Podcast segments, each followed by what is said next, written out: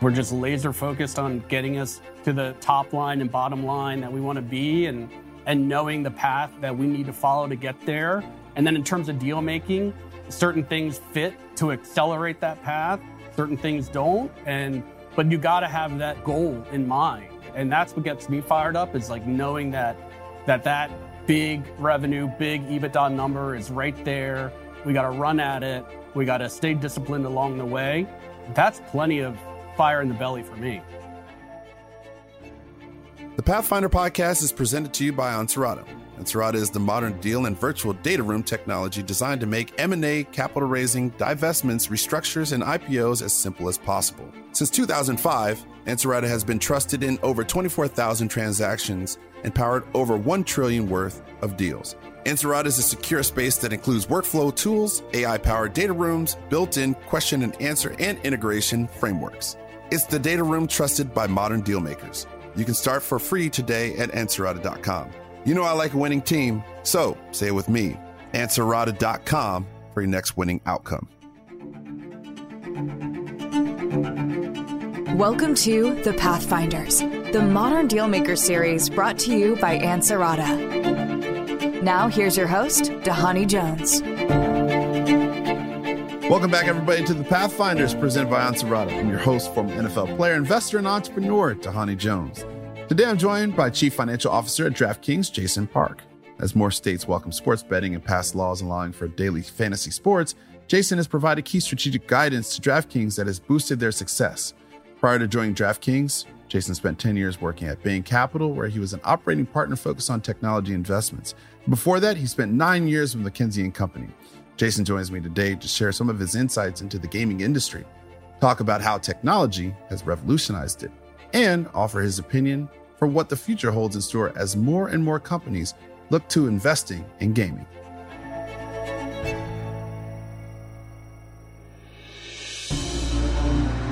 Welcome, Jason. How are you? And I'm so excited for you to be here.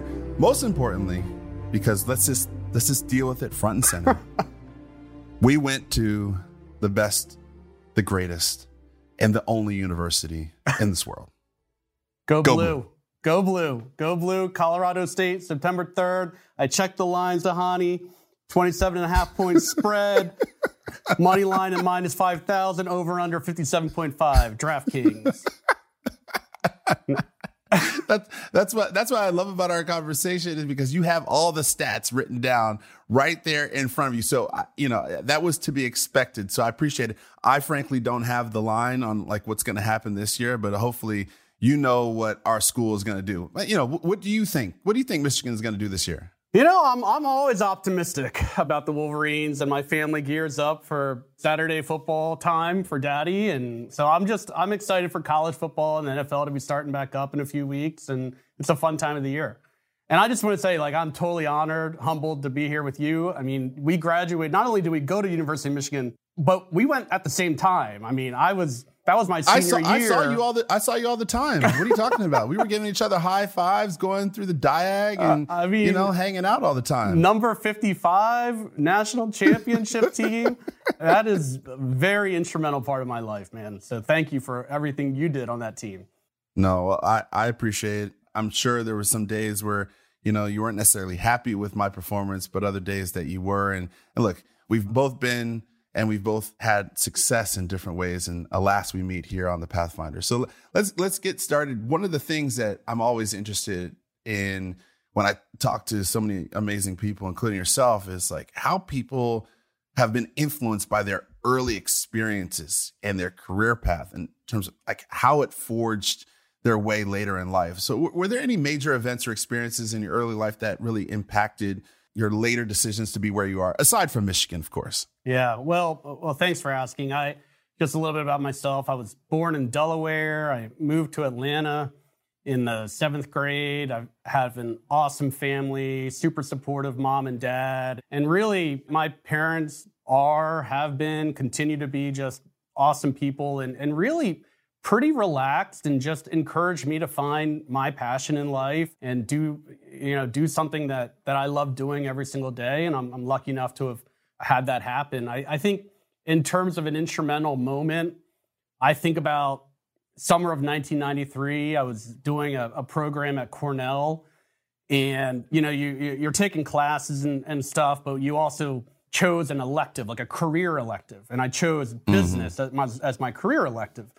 You know, I'm in, I'm in high school at this time, and I vividly remember going to, you know, the Corning factory and the Corning Museum, which is not far from Ithaca.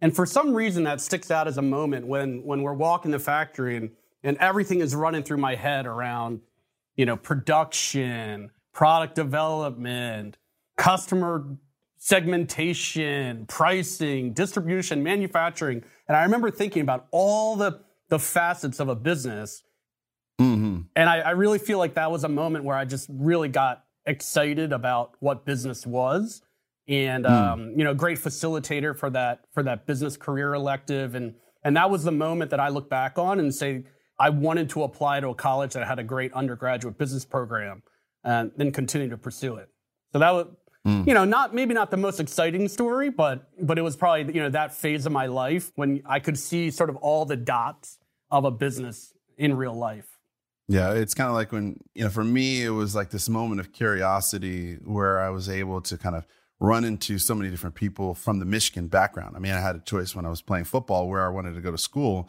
I didn't think I really understood at that moment because I wasn't really paying too much attention to sports. I was thinking more about my education. Sure. But like the two together, once I really figured that out after I met a couple different people that were graduates from University of Michigan, I knew that there was like an ultimate path that ran right through Ann Arbor and that could take me essentially anywhere. You know, I had I saw this pamphlet and I saw the block M on top of the globe and I was like, school that has the audacity to say that they're greater than the world? Like, what are you talking about? So I can understand when you walk in somewhere and you see all these different things and you're just wowed by it. You put all the pieces together and the matrix all of a sudden falls and you just like you're able to read it.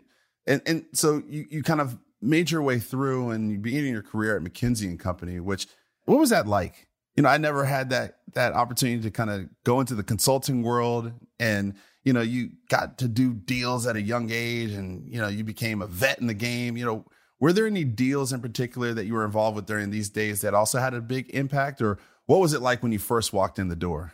Yeah, yeah. I mean, uh, there's a lot in that, but yeah, you know, you go, you you you go to Michigan, awesome school. I transferred to the undergraduate business program, which, as you know, you do as like a junior there. I thought I wanted to be an accountant, man. I was going to be an auditor. I did an internship in a Big Five accounting firm, and I began to like like life. You just sort of you start with a wide range of things that you could do, and you start narrowing it down, and then I began to feel passionate about helping businesses mm. and improving businesses. And mm-hmm. I continue to think that McKinsey is just one of the best places to start a career in business, just amazing training on all the foundational skills in uh, analytics, quantitative analytics, you know, how to structure a problem, written communication, verbal communication, people leadership. It's just just really great mm. place to to be in your early 20s and, and just soak it all in. And yeah, you know, I think I think McKinsey's known more for its management consulting, but I, I did get to spend about 12 or 18 months in Seoul, South Korea, where that that office does do more M&A stuff and and did work on a few transactions over there. The most memorable was very memorable, by the way, was the the sale of the remaining 50% stake of Oriental Breweries OB Lager, a beer, a domestic beer brand, to what was then known as Interbrew. Today, of course, known as AB InBev. And, and it was just an amazing learning experience to think about all the, all the work that went into that. We were, you know, on the sell side, thinking about mm-hmm. the diligence, how to value the business, macro factors around Korean consumer GDP and beer consumption, all the way down to micro factors like the cost of barley and malt and how to model out the economics of this business so that you could come up with a, a fair valuation that you felt like you were going to receive as the seller of the business. Mm-hmm. You know, that was a long process, but so rewarding. I had, I had, great mentors around me at the time who knew a lot about M&A. And it's been fun to follow that story. Interbrew, I, I think I learned a lot from Interbrew and, and, you know, it made a lot of sense to me. They were this global powerhouse that had essentially technology, which was global beer brewing know-how combining that with local brands in different countries around the world, it, it's just really, really interesting and and it makes all the sense in the world in terms of their value creation plan and how they how they generate returns for their shareholders. And it's also been fun to watch it transpire. I mean, mm-hmm. OB Lager ended up trading to KKR and then trading back to AB InBev and then they did they just and watching and they were all over the place. Yeah, they just they just trade it back and forth and watching AB InBev run that playbook in geographies all over the world. So I, that, that was certainly very, very memorable. I think the most important question is did you get any beer out of it? Uh, hard to remember, but I'm sure I'm sure there was some beer consumption that went on in Seoul, South Korea. that's that's what I love about the the deal making space is that you know you not only get an opportunity to learn about businesses and you get to learn about people, but you also get to learn about the products too. I mean, I think yeah. that's like one of the most fundamental pieces, and I, I don't think a lot of times people really can consider that. You know, I remember having some conversations with some friends about some deals that they were doing, and I was like, "Why are you doing the deal?" They're like, "Well, I like flying, I like traveling, I like staying yeah. at different hotels." Like, how do you kind of think about you know not only just the deal but the products that you might be dealing with? So, you know, you went through this track of, of McKinsey, and then you went to Bain. What was the difference between the two? Because you know, Bain is a little bit of a departure from what McKinsey might have been like. What was that experience in the transition? Yeah, I think the trajectory was moving on from McKinsey, which is clearly an advisory role type learning experience, and into Bain Capital Private Equity, which is absolutely on the principal investing side and putting mm-hmm. your own money to work behind companies that you believe in. So that was that was really the migration moving from sort of understanding businesses, thinking of ideas on how to improve performance, and then into Bain Capital, where you're you're utilizing those skills to actually make money for your investors and really putting your own money where your mouth is on that that kind of stuff. And some of the stuff that you're working on were like tech investments, and yep. you probably were involved some big deals. And on on our podcast, we talk a lot about that deal making mindset. So, what do you think are some of the key features, if you will, of operating in this type of type of frame of mind? Yeah. Yeah, so you know, at Bain Capital, Bain Capital, big big organization. There's a bunch of different asset classes. I was in the private equity, sort of traditional leverage buyout group, and within that, there were more traditional deal side folks, and I was part of the the portfolio group, which really focused on working with the companies we owned. Mm-hmm. Certainly, getting involved in later stage diligence, making sure that we had a view on on what we thought we could do with the business. But I think it really comes down to, you know, when you're diligencing an asset, considering buying it, just having a, a really strong sense of what are you going to do with it once you own mm. it? Why? Like, what can we do with this company that nobody else could do? And boiling mm. that mm-hmm. down to three, four, five, not more than that, three, four, five big value creation drivers that you think you can improve the EBITDA of that business sustainably, not short term EBITDA wins, but like really make it a better company. And why do you think you can do that that nobody else can do that? And then once you own it, making that happen over four, five, six, seven, eight years. Mm-hmm. Mm-hmm. And do you think one of the biggest pieces of that success is that passion and and curiosity as well? You know, because you go into you're looking at these businesses, you're like, okay, this is going to be a great company.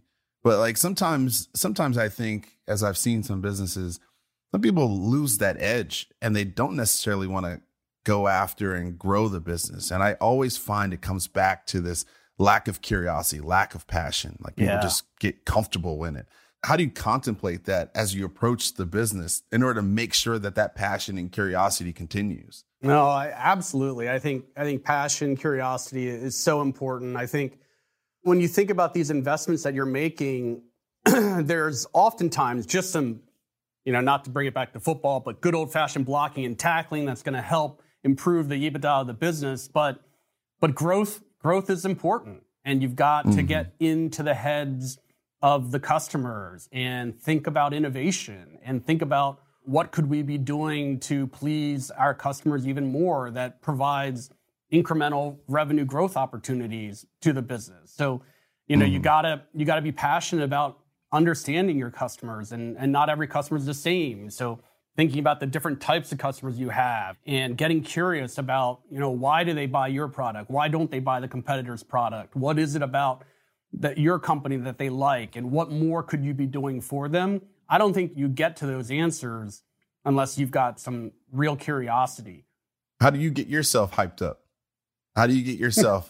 you know, you're talking about the blocking and tackling, you know, it's like you, you could spend all this time behind the desk and looking at these different deals and you're looking at people that have that passion and curiosity, but you at the same time you have to have that drive and that motivation too. So how do you get yourself off the sidelines and into the game? And what really gets you into that deal making mindset?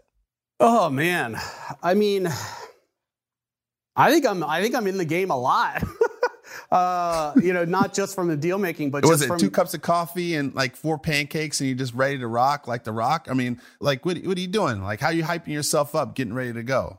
I don't think I need, you know, I am a I am a one cup of coffee at seven o'clock every morning. I don't drink coffee after that. But I think more importantly, it's just laser focus on achieving that big EBITDA number that we know is possible. I'm talking about the DraftKings situation where we're in right now. We're just laser focused on getting us to the top line and bottom line that we want to be and and knowing the path that we need to follow to get there. And then in terms of deal making, certain things fit to accelerate that path. Certain things mm-hmm. don't. And but you got to have that goal in mind. And that's what gets me fired up is like knowing that that that big revenue, big EBITDA number is right there. We got to run at it. We got to stay disciplined along the way. That's plenty of fire in the belly for me. Well, I want to talk a lot about DraftKings, but I want to come back to like one question about about Bain Capital. Yeah. You know, were there any, you know, just like there might be an impact in that moment when you kind of were able to kind of see where you wanted to go in life. Were there any specific deals that you did at Bain that that you could talk about that all of a sudden got you to think about deal making differently? Because you know each stop along the way, each conversation that we had, each deal, each EBITDA that we're trying to reach, put it like it affects us, right? So was there something specifically along the way that kind of allowed you to think differently or maybe the same way or confirm the way that you were thinking about that deal making mindset from that point on? Yeah, I mean, I learned so much at Bain Capital. I worked with such amazing people. So thankful for my time there. I think I learned, I mean, that is the number one thing, just to know the three, four, or five most important value creation drivers and be mm-hmm. relentless and consistent about attacking those and making improvements on those things focus and prioritization. That's certainly not something I had going into Bain Capital and, and something I learned along the way. You know, what comes to mind right now is I, I had the fortune of working in some club deals with Blackstone, Advent, worked with Berkshire Partners on a couple club deals. And it was always, I think that those were moments working with those folks that I saw the the consistency in our approach and their approach, which is just coming back to this like, look, there's three there's like there's not a lot of things there's three four five things we need to get really right and this thing is mm-hmm. going to generate a lot more sustainable ebitda so i think not only did i learn a ton from from my own colleagues at bain capital but but having the opportunity to, to see other folks in action and that that consistent approach of focus and prioritization. So you got all these business going on and then you have this opportunity right? And i think when most people think about draftkings they think about fantasy sports, it's the biggest, it's it's the best, right? And you all have done a phenomenal job. But is this something that you were interested in before you know you got involved with the business, or the business was like, Jason, you're the man. Now go figure out fantasy sports.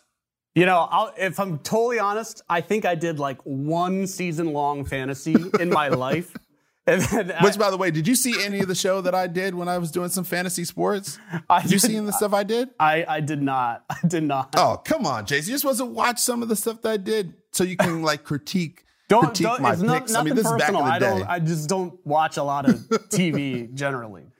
But uh, so I was. It was. It was less about daily fantasy and more about what I saw on the sports betting and iGaming horizon, and knowing that these guys as the you know for sure the daily fantasy leader and that competitive advantage that it, it, brought them to pivot and transition into the sports betting. I just saw all that. Right? To put it in perspective, I joined, and I think we were live in one state for less than a year with sports mm. betting. We were live in one state for iGaming in just about five five months, and you know we're now in 18 states, soon to be 23 states, and it's just been explosive growth. And it was really that that got me so fired up to come join Jason, Paul, and Matt and the rest of the team here.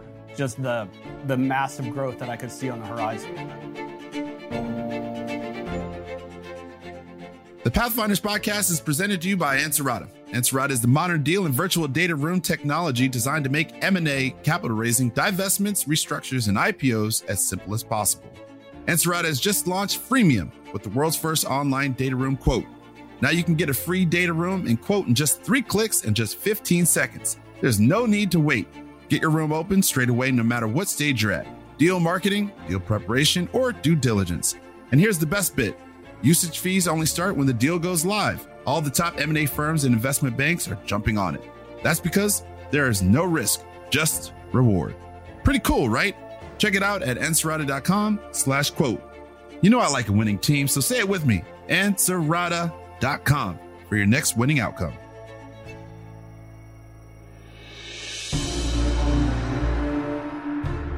I'm wondering, like back in 2020 when you know you played a key role in DraftKings listing on Nasdaq, you know, following the SPAC merger, and the Boston Business Journal quoted was saying it was like you said it was the right vehicle for us at the time.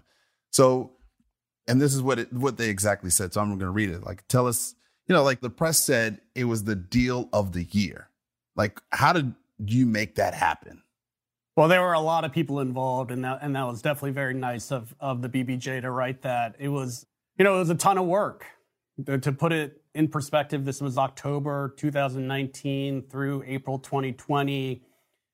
Deciding to go public via SPAC, raising the pipe. Remember, part mm-hmm. of the mm-hmm. reason why the SPAC was the right vehicle is that we wanted to acquire SBTech, and I'll come back to why SBTech was important in a minute. But we we had to decided to do the SPAC. We raised a pipe. We had to close, you know, basically get to definitive documentation with the company we were going to acquire in parallel with the SPAC. We had to get all of our financials in order. The S4 effective with the SEC. We hosted an investor day on March 12th, 2020. March 11th is sort of wow. when the world shut down. I, will never forget this. March 11th oh, is the day. Oh, I remember it. Yeah. March 11th is the day that the NBA season gets postponed. So it was wow. a pretty nuts time period. Wouldn't trade it for the world. It was an amazing experience. COVID happened March and April. I'm in the attic. My wife is putting food outside my door because I wasn't leaving the, the attic. We were just working nonstop during that period. So it was it was like it was an unbelievably busy but rewarding period of time. And just coming back to you know why was the SPAC the right vehicle? Mm-hmm. And obviously, the SPAC craze took off in a big way after us, not because of us, but after us. And we we did it because we wanted to acquire SBTech and access the public markets at the same time. And SB mm-hmm. Tech is, to put it shortly, is a bet engine technology provider. So they are the guys that actually run all of the bets that we offer on our app. And we were renting that technology at the time from one of the big global leaders in bet engine services. But we knew that if we wanted to be a real leader in this industry, we had to own our own technology so that we could drive differentiation. Back to my point around customer and being passionate about understanding and listening to your customers. We knew that innovation was going to play a big role in this industry. And we couldn't innovate on bets if we didn't own our own bet engine. So we wanted to acquire mm. SBTech and go public simultaneously, which is why for us, the SPAC was a was a really good vehicle. And so the headlines keep popping up for you all as you guys are rolling up some really amazing businesses as you just recently completed the acquisition of Golden Nugget Online. I mean, how is that going to impact DraftKings? And the most important thing with any company is reaching those customer segments. Yeah, it's sort of uh, I'm I'm super excited about Golden Nugget. We closed it in May of this year. Just a great team with with Thomas Winter coming on board as part of our executive team now. And I'll bring it back to my maybe what's emerging as the theme of the day, which is just having a really clear value creation plan for any acquisition you're doing. And and for Golden Nugget, it was mm-hmm. so it made all the sense in the world, which is we knew we could do three things when we owned it. And there were three reasons why we were better together. One, we knew on the top line that our marketing scale, our marketing know how could turbocharge that Golden Nugget brand and the revenues that came from it. Not only could we get just simple scale purchasing power on marketing assets, mm. but we could, like I said, just bring all that muscle we have on understanding customers, media mix, knowing what what messages would resonate with that customer segment. So that was number one. We knew we could turbocharge the top line. Number two, we knew that we could improve the gross margin rate of that business because DraftKings, we have our own iGaming technology in house, our iGaming aggregator. We have a lot of homegrown games where more than 50% of our iGaming business is on our own products that we create. So mm-hmm. those are essentially free to us from a gross margin perspective. And we knew that we could get Golden Nugget onto our platform and because they were primarily renting. And number three, we knew that there was a little bit of G&A, G&A optimization that could occur between the two businesses. That was the thesis, and it's coming to life. We're well underway on the post-merger integration, and, and super excited. And, and that, that really feels like one where the outside-in diligence and underwriting has dovetailed really nicely into the post-merger value creation plan. And as you are personally thinking about acquisitions and you're thinking about sort of like this world of M&A of which you've come from, are these always like the principles that you have in the back of your mind?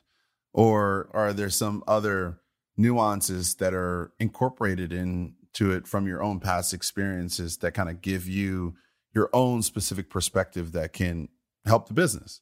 Yeah, I mean, I think it's both. I, I think most importantly, it's when you're looking at something, it, it's about well, what are we what are we going to do with it? What can we do that nobody else can do? Mm-hmm. Why are these two businesses better together?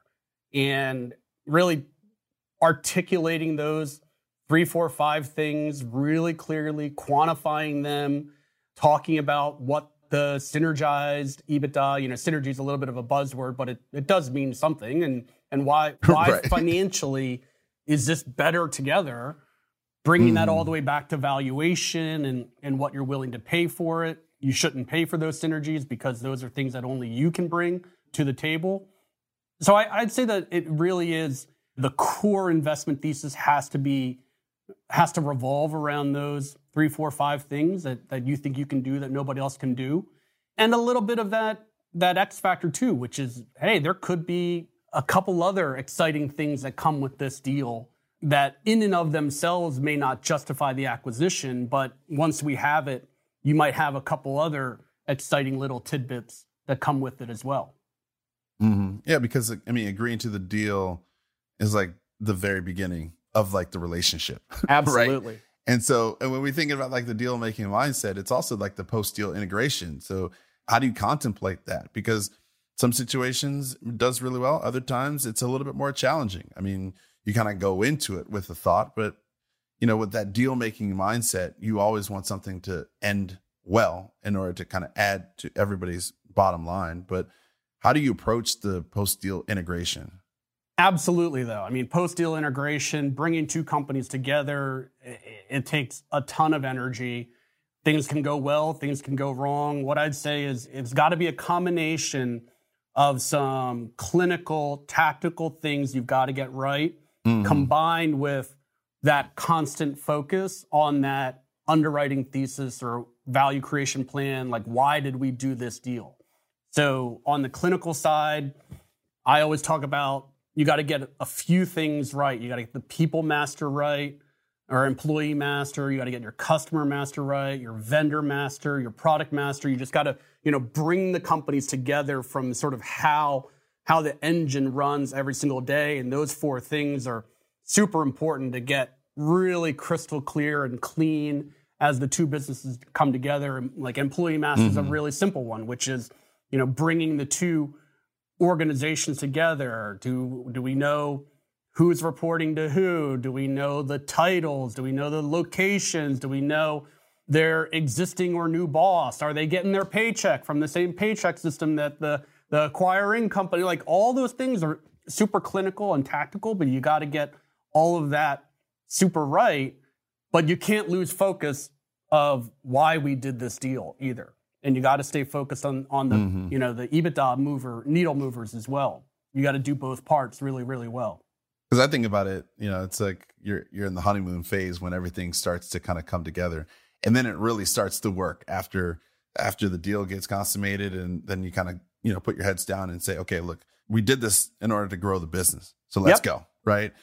And so the world of consolidation is happening all around your industry, especially sports betting and iGaming, and it's going to shape the future of the industry. So, what are your thoughts, you know, on this, and what do you see some of the benefits of sports betting operators becoming, you know, cornerstone of like broader sports media and entertainment ecosystems? Because you know, I'm watching some of my friends that are joining some of the platforms, and it's just like this interesting world that is ultimately colliding. And I don't know if people would have thought about that five years ago. I mean, the whole industry is being disrupted. Yeah.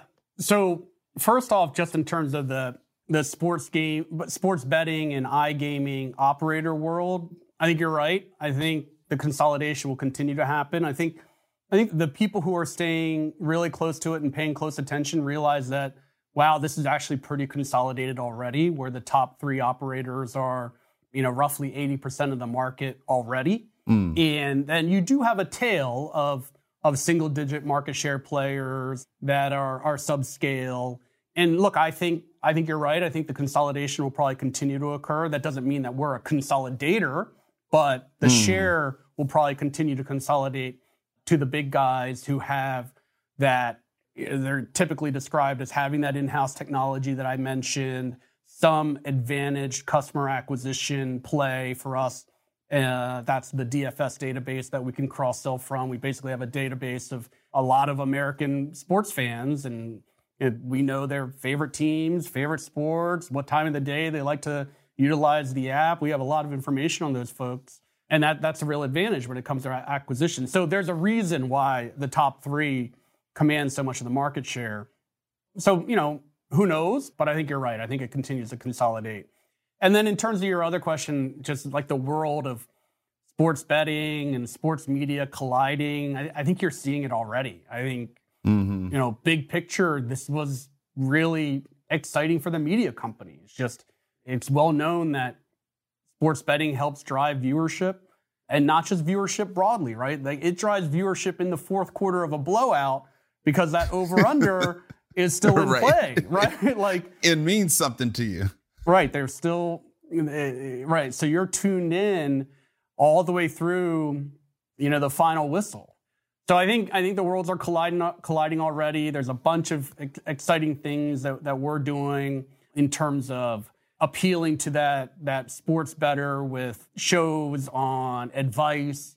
It sounds like we should have been broadcasting Dhani back in the day on your daily fantasy picks, but more content like that. We're utilizing influencers on on their predictions, their parlay of the day already. So so I think a lot more to come, but but but certainly uh, lots of reasons for those worlds to continue to collide. How do you think about new technology developments? I mean, this is part of your background, and now you're kind of deep into sort of the, this gaming industry. I mean, you got to see some of the the tech that's out there impacting the way that you guys look at your business. A- absolutely. I mean, there, there's there's a bunch of layers. I think the the simplest layer is constantly bringing new exciting games to our customers, new game formats mm. for iGaming. We brought Rocket, which you should try one day. It's like one of our best-selling games for iGaming. We've got more same game parlays on the sports betting side. So that's like one important but relatively simple way that we should constantly mm-hmm. be using technology to bring more and new exciting things to our to our customers. We we just launched DraftKings Rainmakers, which is our NFT gamification product. Uh, it's off to a fantastic start, and this is a way that you can use NFTs and open packs to get player cards mm. and enter contests to build a, a, a fantasy sports lineup. But you need that player card to build the lineups that you want. Mm. So, you know, you got to buy packs like when you and I were kids and we bought baseball cards and that moment of opening a pack and looking through and seeing who you you have. We've replicated that with with NFTs and and that's a, a really new and exciting new vertical for us that we just launched, you know, in the last month. And you know, I think there's there's a whole bunch of other stuff that could uh, come on the horizon too. I mean, the, the technology is just going in so many different directions, but it is to your point. It's all about that fan engagement. It's all about you know how deep you can get into the game itself. It's about fourth and one in, in the yes. fourth quarter, and you know the over under. I mean, it's just so much, and I think technology. Are they going to run it? Are they going to pass it on fourth? right, right, right, like, like very very simple things. So you know, just just two more two more questions. Um, serious one, and then like a, a nice fun one as we close out for the Pathfinders on this episode. And I appreciate it again. You know, like you all are operating in you know more and more markets. What are your thoughts in the way that states are opening up for business? And will this, you know, you think the trend will will continue? And what does that mean for DraftKings long term? Yeah. So, you know, to put it in perspective, sports betting, we're live in just about 40% of the US population already. It's been four years since PASPA was overturned. Mm-hmm. So, you know, roughly 10% a year. Wow. It's pretty fast. And really, that's consistent with what we thought would happen over this mm-hmm. time period. And, mm-hmm. and that number I just threw out doesn't include the pipeline of states that have already legalized but haven't launched yet. So we've got Kansas, Maryland, mm-hmm. Puerto Rico, OHIO, Massachusetts. We, we don't we don't have to worry about that state. uh, oh, so Kansas, Maryland, Puerto Rico, Ohio, Massachusetts. These have all legalized, and we're you know as soon as the regulators we you know all the licensing processes are done, those are you know but they're just legalized pending launch. So mm. I, I absolutely see the trend continuing in when we talked to investors, we said, well, maybe you know, 60 to 70 percent of the U.S. population will have access to legalized online sports betting, mm. and we're approaching that pretty quickly, and and a, a, real chance to surpass it. Well, I, I see nothing but uh, positive positive growth and a strong strong business. So I appreciate your continued efforts as uh, you bolster the business. The last question we always talk about this on the Pathfinders is um, we call it meals and deals, right? So what's you know tell us a story of your favorite deal and maybe like a, a like a, a, celebrated meal, something you know maybe it was when SPAC happened, maybe it was I don't know kid's birthday, I don't know some type of deal. It could be all the way back to your McKinsey days or your Bain days, something that was your favorite deal or a celebratory meal. Oh man, I'm not much of a foodie, so I don't think about food too much. But I'd have to say that was a pretty monumental day in, in April of 2020 mm. when that, that ticker changed to DKNG. But, you know, that was the heart of the lockdown, the heart of the beginning. So I think it was Jason, but Jason sent a bottle of Dom to, to my house and said, you know, thank you. And so it's not really a meal, but but my wife and I did enjoy a bottle of champagne that night, and that bottle of champagne sits on our kitchen windowsill. So that, that's pretty memorable. We didn't really get to celebrate in person for another 15 or 16 months. Yeah. We did have a nice dinner in, in New York as the whole executive team, including the board and um, lots of investors who had been with us on the journey up until that point. So I, I've got that memory in my head too. Well, congratulations on all your success um, and your continued hard work. I appreciate all the words of advice and the way that you think about that deal making mindset. And uh, thank you, Jason, for being with us on the Pathfinders. Thank you, Dhani. Again, honored and humbled to have been considered for this. I hope your listeners didn't find that too boring. They were taking notes meticulously. all right. Thanks, Jason.